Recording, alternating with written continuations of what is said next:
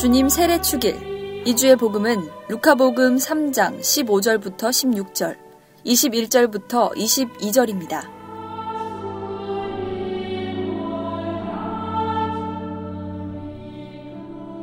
주님께서 여러분과 함께 루카가 전한 거룩한 복음입니다. 그때 백성은 기대에 차 있었으므로 모두 마음속으로 요한이 메시아가 아닐까 하고 생각하였다. 그래서 요한은 모든 사람에게 말하였다. 나는 너희에게 물로 세례를 준다.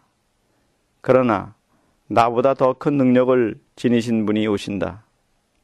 나는 그분의 신발끈을 풀어드릴 자격조차 없다. 그분께서는 너희에게 성령과 불로 세례를 주실 것이다.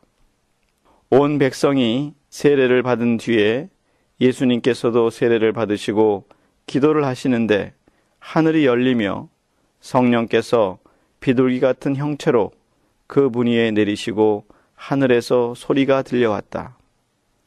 너는 내가 사랑하는 아들, 내 마음에 드는 아들이다. 주님의 말씀입니다. 가톨릭대 성신교정 전영준 바오르 신부의 생명의 말씀. 연중 챗바퀴처럼 돌아가는 전례력에 따라 매해 주님 공연대 축일 다음에 맞이하는 주님 세례 축일이 또다시 돌아왔습니다. 하지만 매년 습관처럼 흘려보냈던 축일이 신앙의 해를 지내고 있는 올해는 더욱 특별하게 다가오는 것 같습니다. 지난해 교황님께서는 신앙의 해를 선포하시기에 앞서 먼저 그리스도인의 믿음의 자세에 대해서 살펴보셨습니다. 즉, 참된 그리스도인이라면 예수 그리스도와 진실한 만남을 통해서 그분에 대한 분명한 깨달음을 얻고 확실한 믿음으로 나아가야 한다고 강조하셨습니다. 그렇기 때문에 세례를 받고 그리스도인이 된다는 것은 비장하고도 단호한 결단이 필요한 것입니다.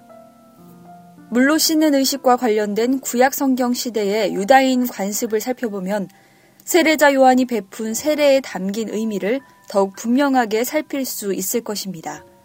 기원전 사해 주변 기슭에 살았던 쿰난 공동체에서는 물로 몸을 닦는 중요한 관습이 있었습니다.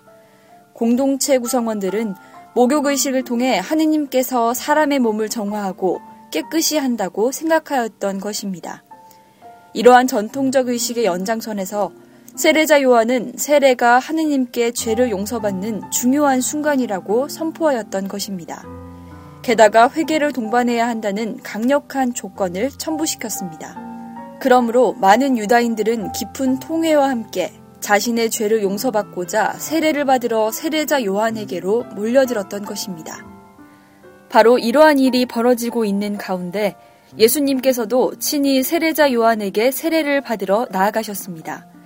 전통적으로 신약 성경 복음서 저자들은 예수님께서 세례받으신 시점이 예수님께서 선교 활동을 시작하신 출발점이라고 여겼습니다. 즉 예수님의 시대가 왔음을 만천하에 공개적으로 알린 순간이라는 것입니다. 이렇게 중요한 순간이었기 때문이었는지 오늘 복음 말씀인 루카 복음서 저자는 예수님께서 당신의 생애 중에 중요한 시점에 늘 기도하셨던 모습을 전하던 것과 같이 세례 후에 즉시 기도하시는 예수님의 모습을 전하고 있습니다.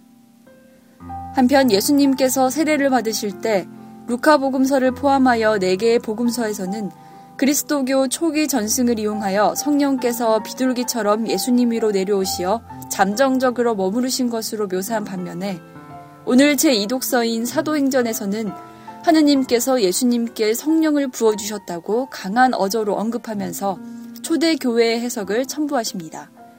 그러므로 특히 루카복음서 저자는 예수님께서 세례를 받으시는 순간이 예수님의 전 생애에서 아주 중요한 시점 중의 하나였다는 것을 강조하고 싶었다고 볼 수 있습니다. 이렇게 예수님께 당신의 세례의 순간이 중요하셨던 것처럼 오늘날 우리에게도 각자의 세례의 순간은 매우 중요한 순간이라고 볼 수 있습니다. 세례의 때는 회개를 통한 결단을 내려야 하는 순간이며 하느님께서 함께 하시는 은총의 시간인 것입니다. 그렇다면 여러분들은 여러분의 세례의 순간을 얼마나 기억하고 계십니까? 또한 그 시간이 얼마나 소중한 시간이었는지 깨닫고 계십니까? 세례는 건성으로 받을 수 없습니다. 세례는 그리스도를 만나 올바른 믿음으로 나아가는 신앙의 여정이어야만 합니다. 그리고 이 점을 깊이 깨닫고 실천하는 것이야말로 신앙의 해를 살아가는 신앙인들의 올바른 자세라고 말할 수 있을 것입니다.